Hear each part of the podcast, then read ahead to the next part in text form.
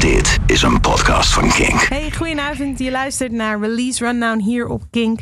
Uh, elke week een nieuwe aflevering van Release Rundown voor zover de voorraad strekt. In dit geval hebben we gelukkig nog een gesprek wat we een paar weken geleden hebben kunnen opnemen uh, met Felix van Gengar over hun derde album Sanctuary, wat eind januari uitkwam. Ik mocht Felix spreken in Paradiso vlak voor hun show een paar weken geleden. Maanden, het voelt al langer geleden, maar volgens mij een paar weken geleden. Uh, dat gaat dus over het album Sanctuary, wat eind januari uitkwam. En wat onder andere geproduceerd is door Jack Stedman, de frontman van Bombay Bicycle Club. Het is wel grappig feit en grappig gegeven, want dat hoor je ook wel terug in bepaalde tracks. Maar goed, dat kan Felix allemaal veel beter vertellen, dus we gaan beginnen. Dit is de release rundown van Gengar en hun album Sanctuary. Kink, Kink Release Rundown. Felix, you're playing in Amsterdam tonight? Yes, we're playing at the uh, Paradiso for third time, I think now. One each album? No, I think the first time was for um, a festival, uh, like an Okay. all-day festival, Oh, London, London Calling. Calling? Yeah, exactly. yeah, Yeah, yeah. and then we we played it once um, after that as well. Oh, cool. All right, that's a good festival to play at. Yeah, it was good fun. Yeah. have fond memories. Good. We're sitting here because you guys finally brought out your third album. Or I Mm. say finally. How does that feel to have it out in the world? It feels good. Yeah. Um, you know, we've uh, it's been relatively quick turnaround. I Yeah. think this time.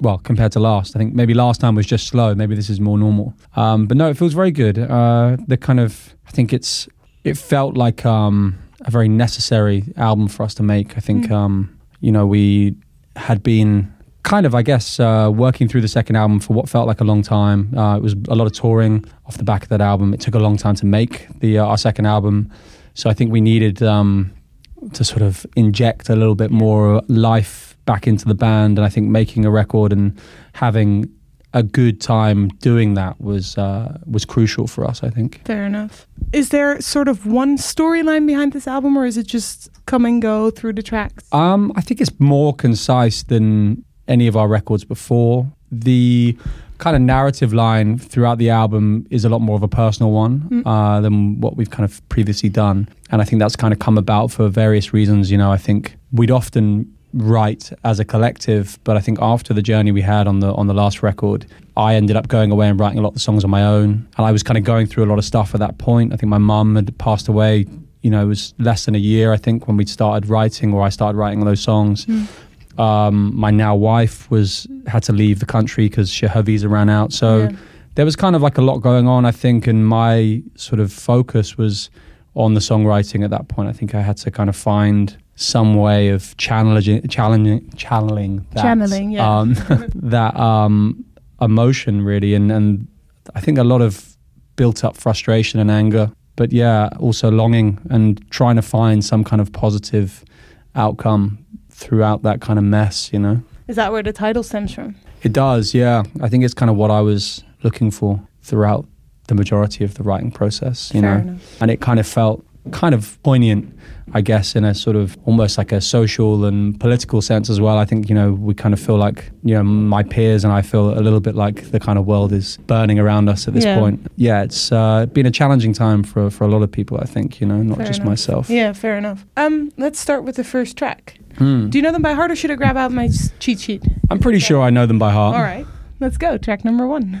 So everything and more. It was the first song, really. I think I'm gonna say this with relative confidence that it's the first song that I wrote that made it onto the album. I think um, I think I kind of knew writing that song that it was gonna be there because it felt like the kind of emotional content and the musical content felt very kind of like I sort of felt like I'd hit the nail on the head with what I wanted the the album to kind of be about, I think. And it is a song about longing and that kind of feeling of distance and separation. So for me that sort of felt a lot like the kind of beginning of the album. I think once I had that song, I kind of felt like okay, now I sort of know what I'm doing. You know, I kind of felt like I knew what the album was going to be about, and it kind of gave me the sort of bedrock to build my uh, other narratives and kind of story and song ideas um, around. It kind of sets the story for the rest of the album. Yeah, it sets the tone. I think Yeah. it kind of gives you uh, an insight into what you've kind of got to look forward to.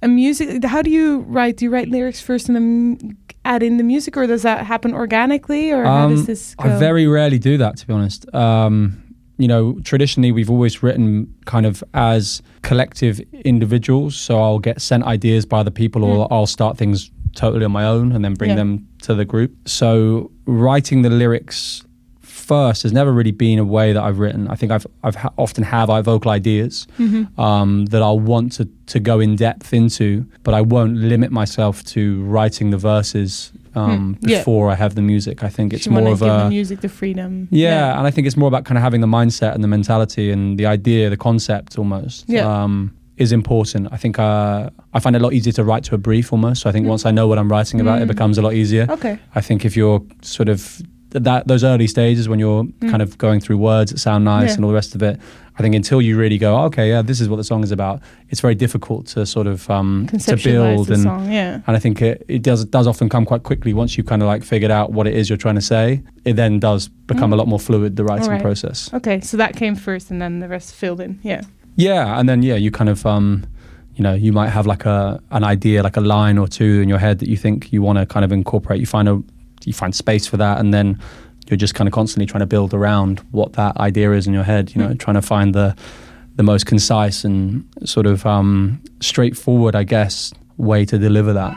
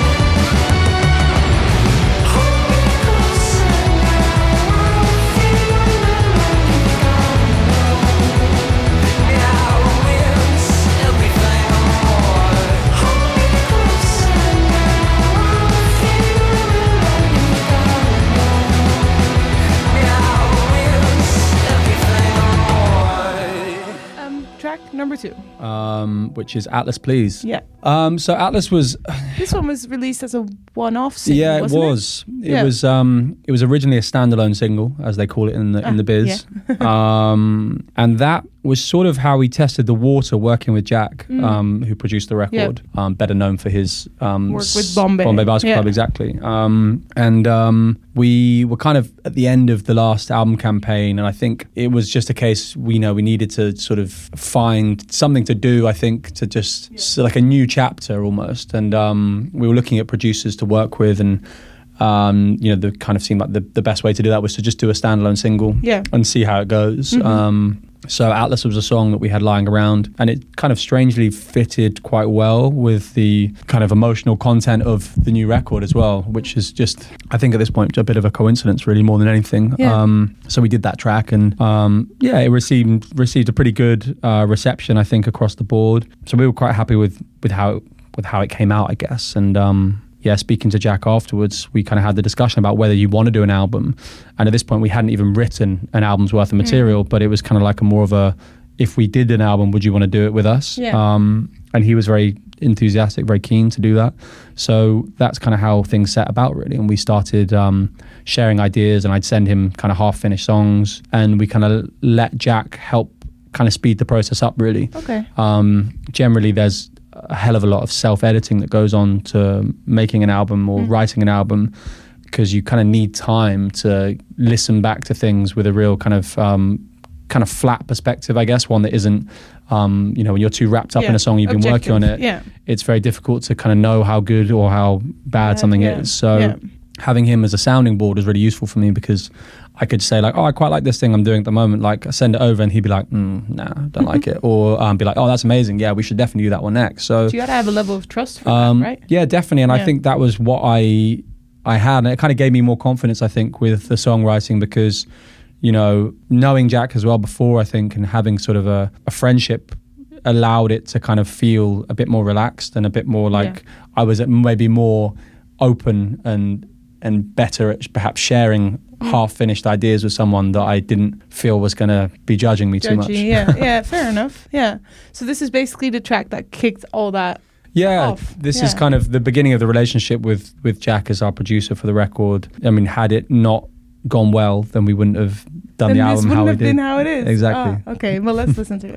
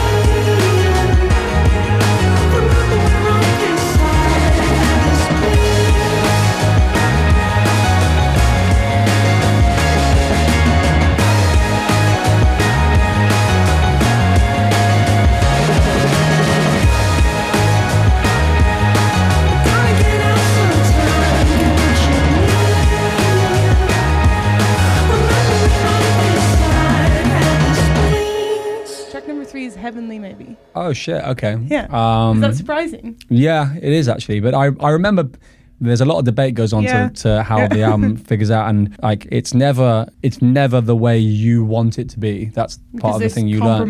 There's too many people Yeah. involved. And even with this record there's less people involved than our previous two. Hmm. and even then you still manage to have um, massive routes about what track should go where and what should you know start the album, Yeah. finish the album and then everything in between that. So um no it's always uh, there's always a lot of give and take. You know, Okay. that's part of the the joys of being a collector. And collective. what was the discussion about this one then? I think to be fair, this was one that that, that wasn't too problematic. I think we wanted it to be early on in the in the Mm. record. You know, we are we're very very comfortable doing mid tempo. So whenever we have the kind of faster ones, we have to find where they go, they fit Mm. yeah, in. they you know. suit. Yeah. So although Heavenly's not a particularly fast tune, um, it is one that has a perhaps a little bit more kind of zest to Yeah, it than some of our other more relaxed um, numbers. So I think it had to go pretty early on. Um, but yeah, as a track, this one was kind of started. It was sent to me by Hugh, to kind of mostly just the bass line, really. And I think immediately I was like, I knew that was kind of had a lot of potential. I think the bass line itself is Mm. Yeah. kind of speaks volumes. I think it's like a it's kind of the, the main part of the song really uh, in my in my opinion. And then yeah, we just had a lot of fun with it really. The the kind of track itself is about sort of trying to go out and um kind of partying to sort of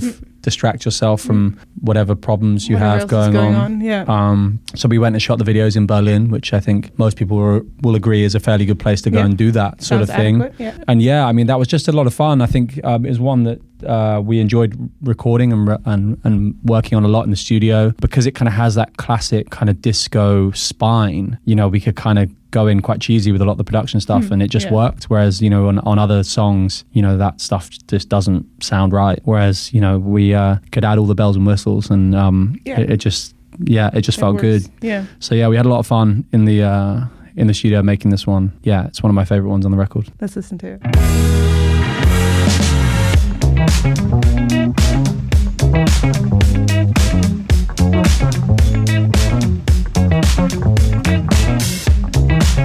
It made no difference now, give my own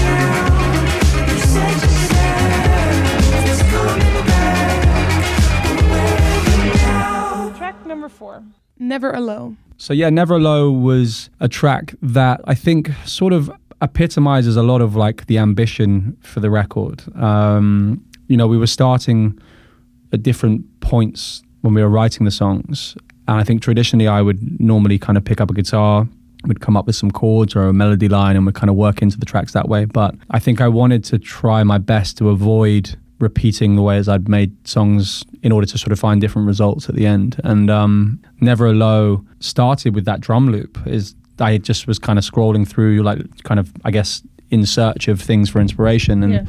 I found the drum loop and just sort of started building from that. Really, um, which is not something that I think uh, a fan of Gengahr would expect or would feel particularly um, Yeah.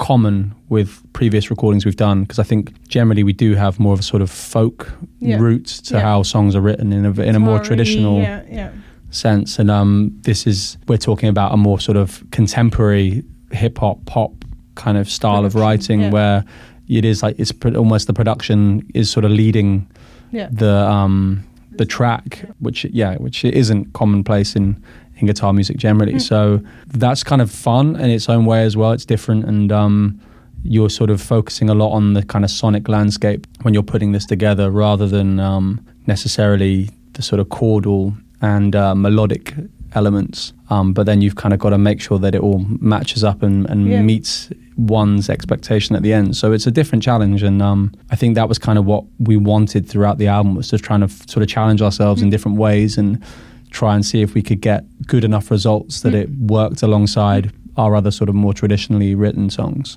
Would that be something that you guys are looking forward to in the future? That you maybe want to push that even more? And see what's Definitely. I mean, there? I'm I I feel like through the process of writing this album, the kind of the biggest takeaway beyond anything was I just think that I learned a lot about myself, and I think the the band learned a lot about you know writing, recording music, and um, it's going to be very exciting to see what happens next. You know what that next chapter is, and yeah, it's been a massive learning curve. I think this this whole album. I definitely feel like I've learned more making this record than probably the last two previous records put But- together. you guys were more hands-on, I reckon, this time as well, right? Because there was less people around. There was, but it was strange. I think it's a bit of both, you know. Um, the team around the record was smaller, definitely, Yeah. but um, we had kind of more help or better collaborative input this Mm. time than we had on the previous two records. And that's not to belittle the people yeah, who yeah. Um, worked on the last record. I just think that, um, you know, having Jack involved because he's another songwriter as well, and you know, n- not that you know, even though he's not writing songs, I think having someone in the room that you know is a good songwriter or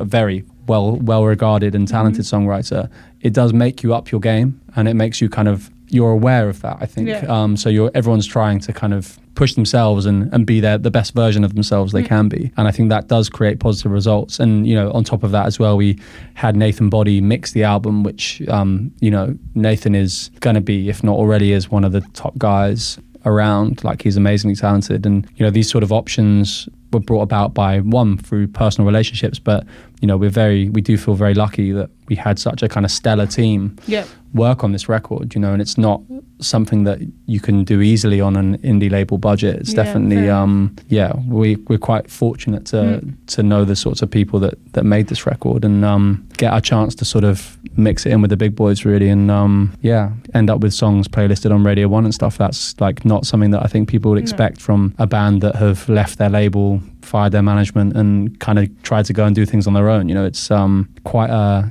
quite an achievement, I think, to say. Yeah, the music speaks for itself, doesn't it? Mm, I think so. Yeah. Uh, we got off topic. Let's listen to track number four.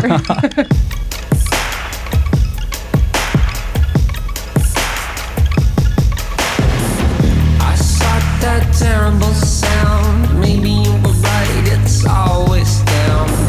Fly away could burn so clean.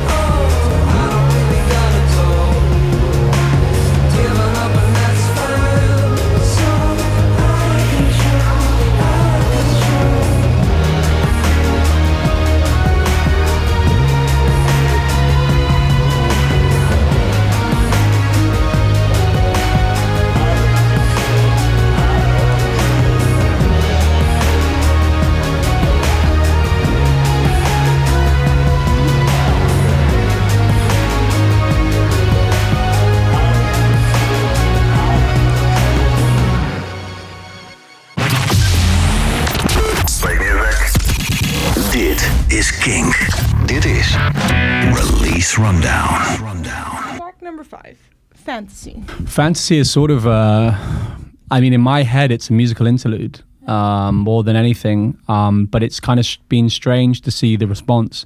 I think people have kind of taken it more of, as a song than anything else, which is a little surprising, but um, not in an unpleasant way. I Yeah. think. Yeah, it's I couldn't quite make out what to make of it. yeah, it's kind of something we wanted to do just to break up both sides of the record, really. So Is this the halfway point? It is the halfway point, yeah. And I think one of the things Jack does so well is help with the arrangements. And I think we already have quite pop arrangements, even with the weirder stuff, Mm-hmm. we generally follow what would be regarded as kind of a, Yeah. a, a pop structure to a song. Um, you know, you have your choruses, your verses, your mid eight, and yeah. then yeah. Back to a double chorus at the end, and then your job's yeah. are good. Yeah, yeah. But I think we were just kind of like listening through the album, and you know, we had like kind of all these like spare bits of music, I guess, lying around, and we just wanted a little bit of a pause from the kind of pop mm, structures yeah. to just try and take a, a second to reset. I think before the album um, kind of carries on back on its journey. So um, I think it, it fitted in really well with the narrative within the song. I think you know the whole album itself is trying to follow this sort of epic journey, and it just felt right that it had a sort of kind of washy, kind of trippy. It's almost chanting, kind of. Yeah, it's kind of hypnotic. Yeah. It's kind of supposed to be some sort of like otherworldly um, message from above, you know, for yeah, the sort of weary traveler. Let's listen.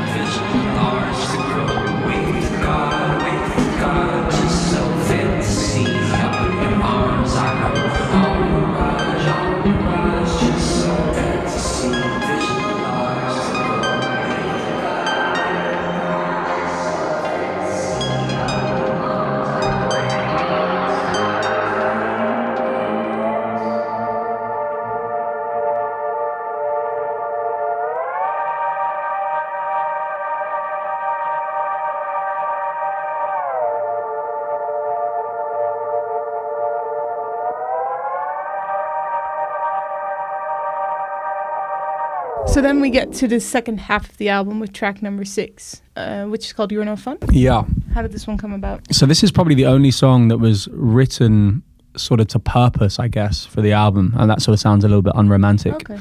but it, it wasn't. It was kind of a case of we had a lot of tracks on the album. There's a lot of competition, I guess, is probably a better way to put it, for the sort of mid tempo tracks. I think there were a lot of good ones, and we had to kind of pick the best ones that we wanted. There wasn't a great deal of really upbeat, fast songs being offered up for kind of spots on the album. So we kind of came to the conclusion that we wanted one to work. And um, this is a track that we did work with Jack more on the kind of writing side to get this one together and make sure that it happened. And so it was kind of a couple of ideas that were thrown about together. And yeah, the track itself kind of was supposed to be fun, I guess, is the uh, the irony of it. But um, the track itself is um, was a narrative I pulled about an emperor of Rome, and he had a very peaceful reign, too peaceful for the rest of his sort of party and and the and and his um and he was essentially he was murdered by his own army, which sort of was kind of quite gruesome in a in a in a, in a way that I quite enjoyed. And um, yeah, it's uh, a strange story, but um, one that again felt just quite befitting of um, the current sort of political climate. And if only we had a, A few normal- more yeah. people aspiring to more peaceful means, and we were able to sort of avoid the the lynch mobs, then I think we'd all be a little bit better off. You know.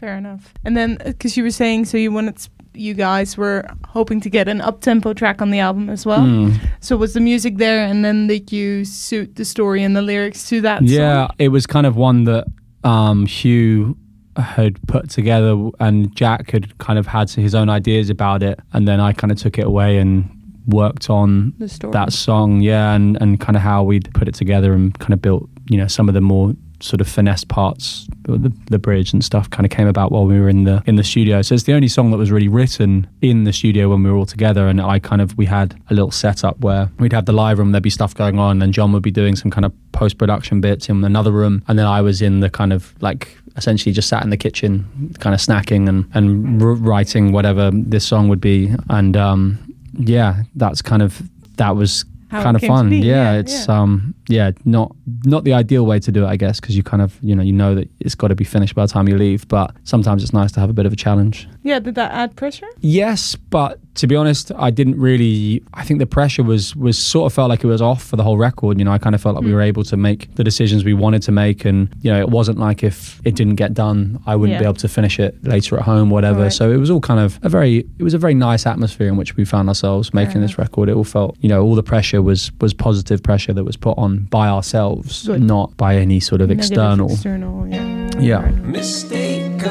Spoke out of turn and it's gone. No greater the feeling as laughter unfolds. God's creature, sweet as the blood on your robe. Bad timing, put it away, but the minute you leave it alone.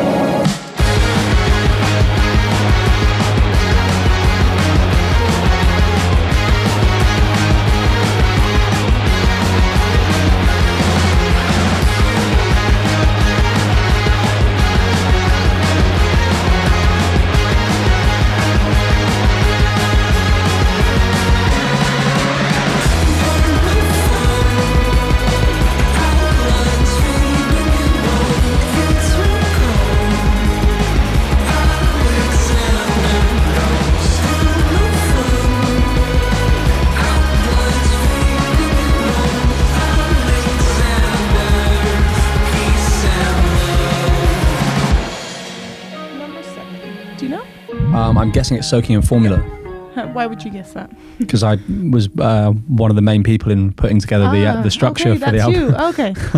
you. Okay. so I should know. Um, so Soaking Formula is one of the kind of more sort of piano esque songs. I kind of got into writing more on the piano during this record. Well, I actually, to be fair, I haven't written anything on the piano before this record, so not that's ever made it onto an album anyway. So this was kind of a f one of the uh, one of the kind of first songs I wrote, and kind of got carried away, like looking at some sort of more jazzy chords, kind of enjoying that kind of, I guess, pseudo intellectual keyboard player vibes I was kind of getting into. Um, but essentially, the song is it's kind of about toxic masculinity and about the kind of pressures, I guess, to sort of feel kind of tough and uh, what that can kind of do to you, the negative effects, I think, of, yeah, letting kind of others dictate how your behavior should be. I think, you know, spending a great deal of time playing sport as well, in particular, I think is a really bad one. Um, that can be a real horrible atmosphere. You know, Yeah. if you if you go to a football match, you'll it doesn't take very long to kind of spot the idiots. And I think that that's just kind of it's it's a it's a shame, I guess, that um, people feel the need to do that because it has a real knock on effect. I think it only takes one person belittling another person to then make them feel like they're inadequate, and then you need to do that same thing to someone else. And the It's next thing you know, cycle, yeah. we end up in a society where people, instead of being uh, empathetic and considerate, end up being obnoxious and arrogant, and even worse. So I think it is troublesome. I think you know I had some guy on Twitter, kind of. I think I was discussing something with a Australian radio, and uh, some guy tweeted me and said, "Oh, you know, there's no such thing as uh, toxic masculinity. Um, you know, you should be proud of being a man.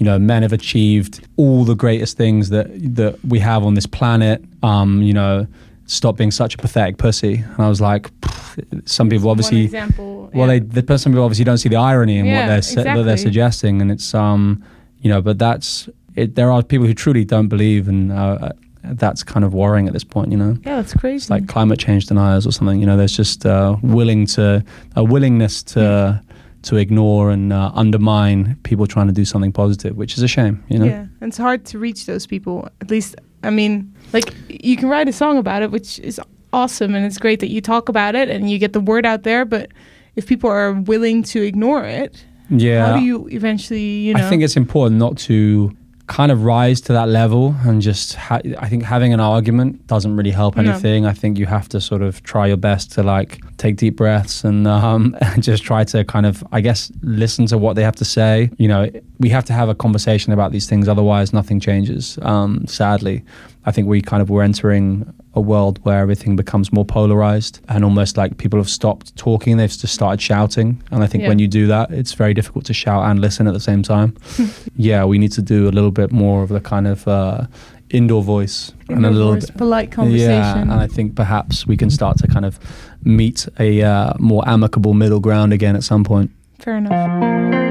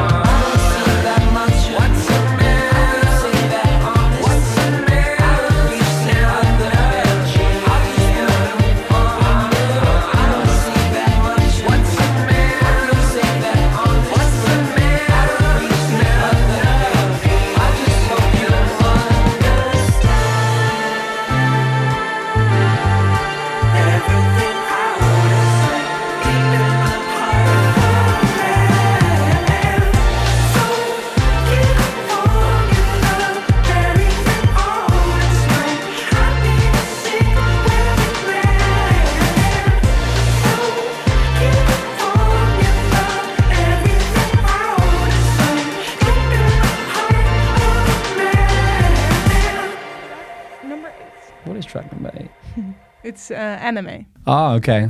And then it's Icarus and Moonlight. That's right. Yeah, yeah, that's right. um, so anime is a slightly unusual track on the album. It probably falls more into the kind of never a low side of the record, where it's a little bit more kind of hip hop or pop in the way it's kind of been structured, less in the kind of alt guitar, folky kind of world. Um, it's actually s- two songs originally that were kind of stuck together. So the kind of verse was a, was a track that Danny had sent me, which I think was originally his chorus idea. I don't know, but I can't remember to be honest. But um, and the chorus was from another song that I was working on, and neither of those tracks were were good enough on their own essentially. And um, we really liked both the sections, so we just kind of chopped them, put them together. And then I rewrote all of the verses to fit the new verse that we had. So it's kind of a bit of a Frankenstein of a song, but I don't think. Well, I hope you wouldn't know that if no, you I didn't notice you- it when I listened. if you listen to it. So it's not. Um, it's a very very subtle uh, chop and stitch job. Yeah. Um, done well. Yeah.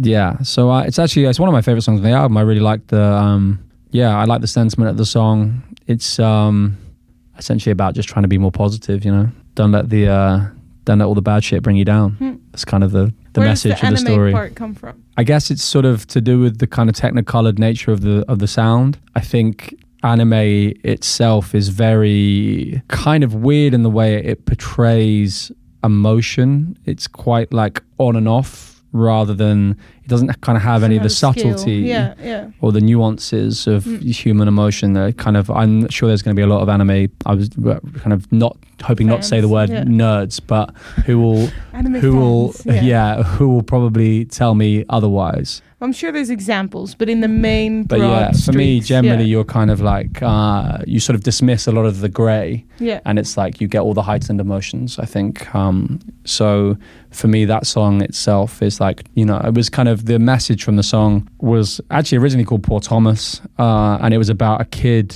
that i knew and i, I mean a child Hmm. and uh, they kind of felt like everything was really unfair and they were super explosive and you know crying all the time you know my kind of sentiment was a bit like you know what? It's not actually that bad. Like you should probably just kind of like right. breathe. Yeah. like it's okay you know? Life is pretty good.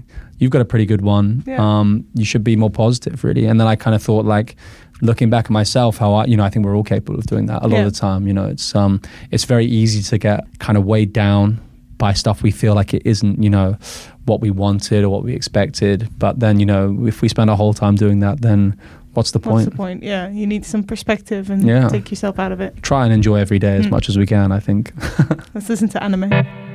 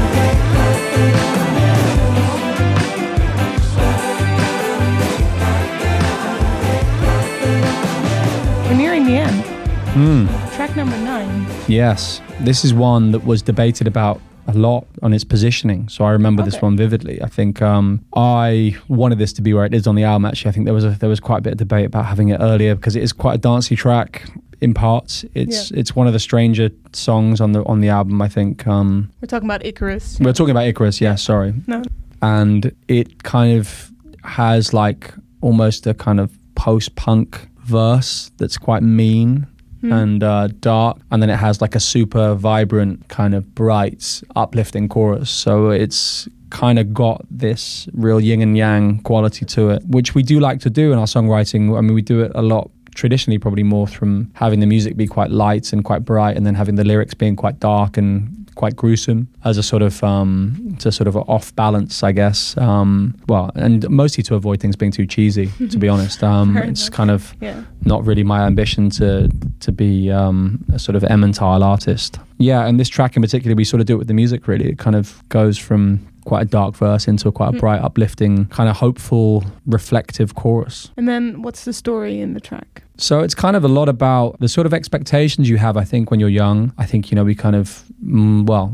Myself, anyway, kind of grew up being told you could do whatever you want to do, Yeah. you can achieve whatever you Yeah. want. And I think kind of you sort of hit a certain point in life and you go, actually, I can't really do that. Um, that's not really realistic. Mm. But also, that's okay really as matter? well. Yeah. You know, I think it's uh, that kind of weight of expectation. I think once you can kind of unburden yourself of it, I think you'll you'll feel a lot happier, and I think you'll probably achieve a lot more as well.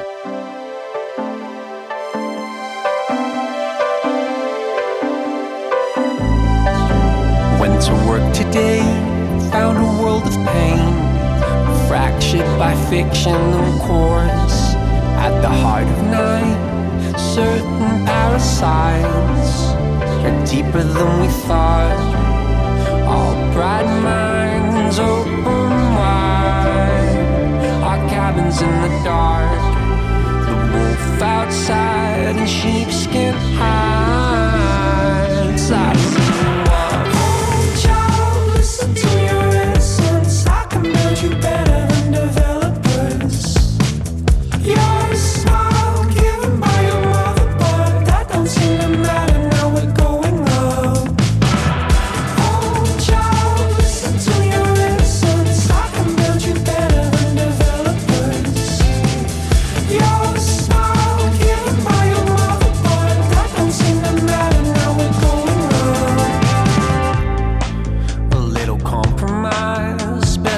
Slide.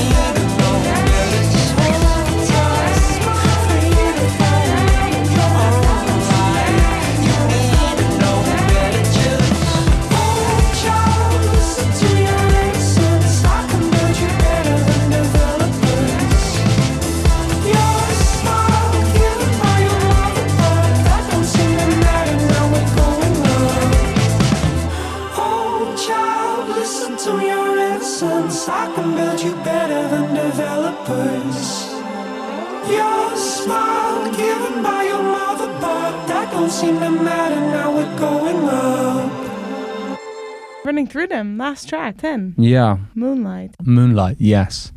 Um, maybe my favorite track on the album. I wrote most of this song while I was on my honeymoon with my wife uh, in Vietnam. And uh, it felt like a very befitting way to finish the album. Yeah, I kind of wanted it to finish on a real kind of uplifting, hopeful note. Yeah. I think there's a lot of kind of dark undertones throughout the album, and it felt like we needed to kind of end in a truly positive way. yeah. And um, so that's kind of what we did, really. Yeah, it's. I think the song maybe says it better than I'll I'll be able to articulate. But um, yeah, it's a it's a very romantic song, essentially. Mm. Uh, when you were writing it, did you know you were kind of writing the end of an album? I no, I, I, I, I'll be honest. I don't think about the the order of songs at all. I think you just kind of want to make every song as good as it can be. Um, you just that's all that really matters. Yeah. Uh, I think you can later on in the studio just make decisions about how things kind of start and finish Yeah. in a way that probably would be more befitting to where it ends up on an album. You know, if you want to have like a really drawn out intro or outro, that's probably not going to be a, work that well. Yeah. Certain positioning on the album. Yeah. Um, might just be a bit annoying if you do that on your second track or something. I don't know, but um, Last three minutes. Yeah. yeah. But the kind of songwriting itself, you know, writing the songs, generally you just kind of Not got to take them as far as they'll go and, and get to a position at the end where you feel like you've really done it the best. Hmm. And then it's job just possible. a storyline, and then that's where it goes. Yeah. All right, let's listen to. Moonlight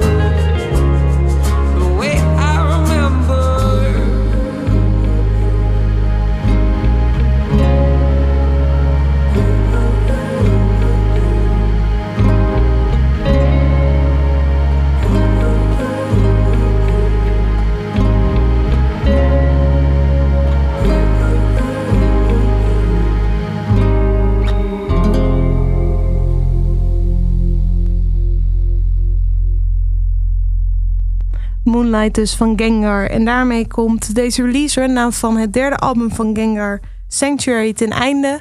Ehm, ik hoop dat jij net zo genoten hebt van de verhalen van Felix en het album als ik. Ik persoonlijk vind Gengar echt een hele toffe band. Dus ik ben blij dat ze terug zijn, al zij het in een wat meer DIY, kleinere vorm. Uh, en mocht je Release Rundown tof vinden, dit is allemaal te beluisteren als podcast via kink.nl, Kink-app of daar waar jij jouw podcast luistert. Ze hebben ook andere gesprekken uiteraard gevoerd met andere artiesten van Sum 41 tot Falls. Dus kijk vooral om te zien of daar nog leuke Release Rundown afleveringen tussen zitten voor jou. En uh, wellicht tot een volgende. Dit is een podcast van Kink. Voor meer podcasts, playlists en radio, check kink.nl.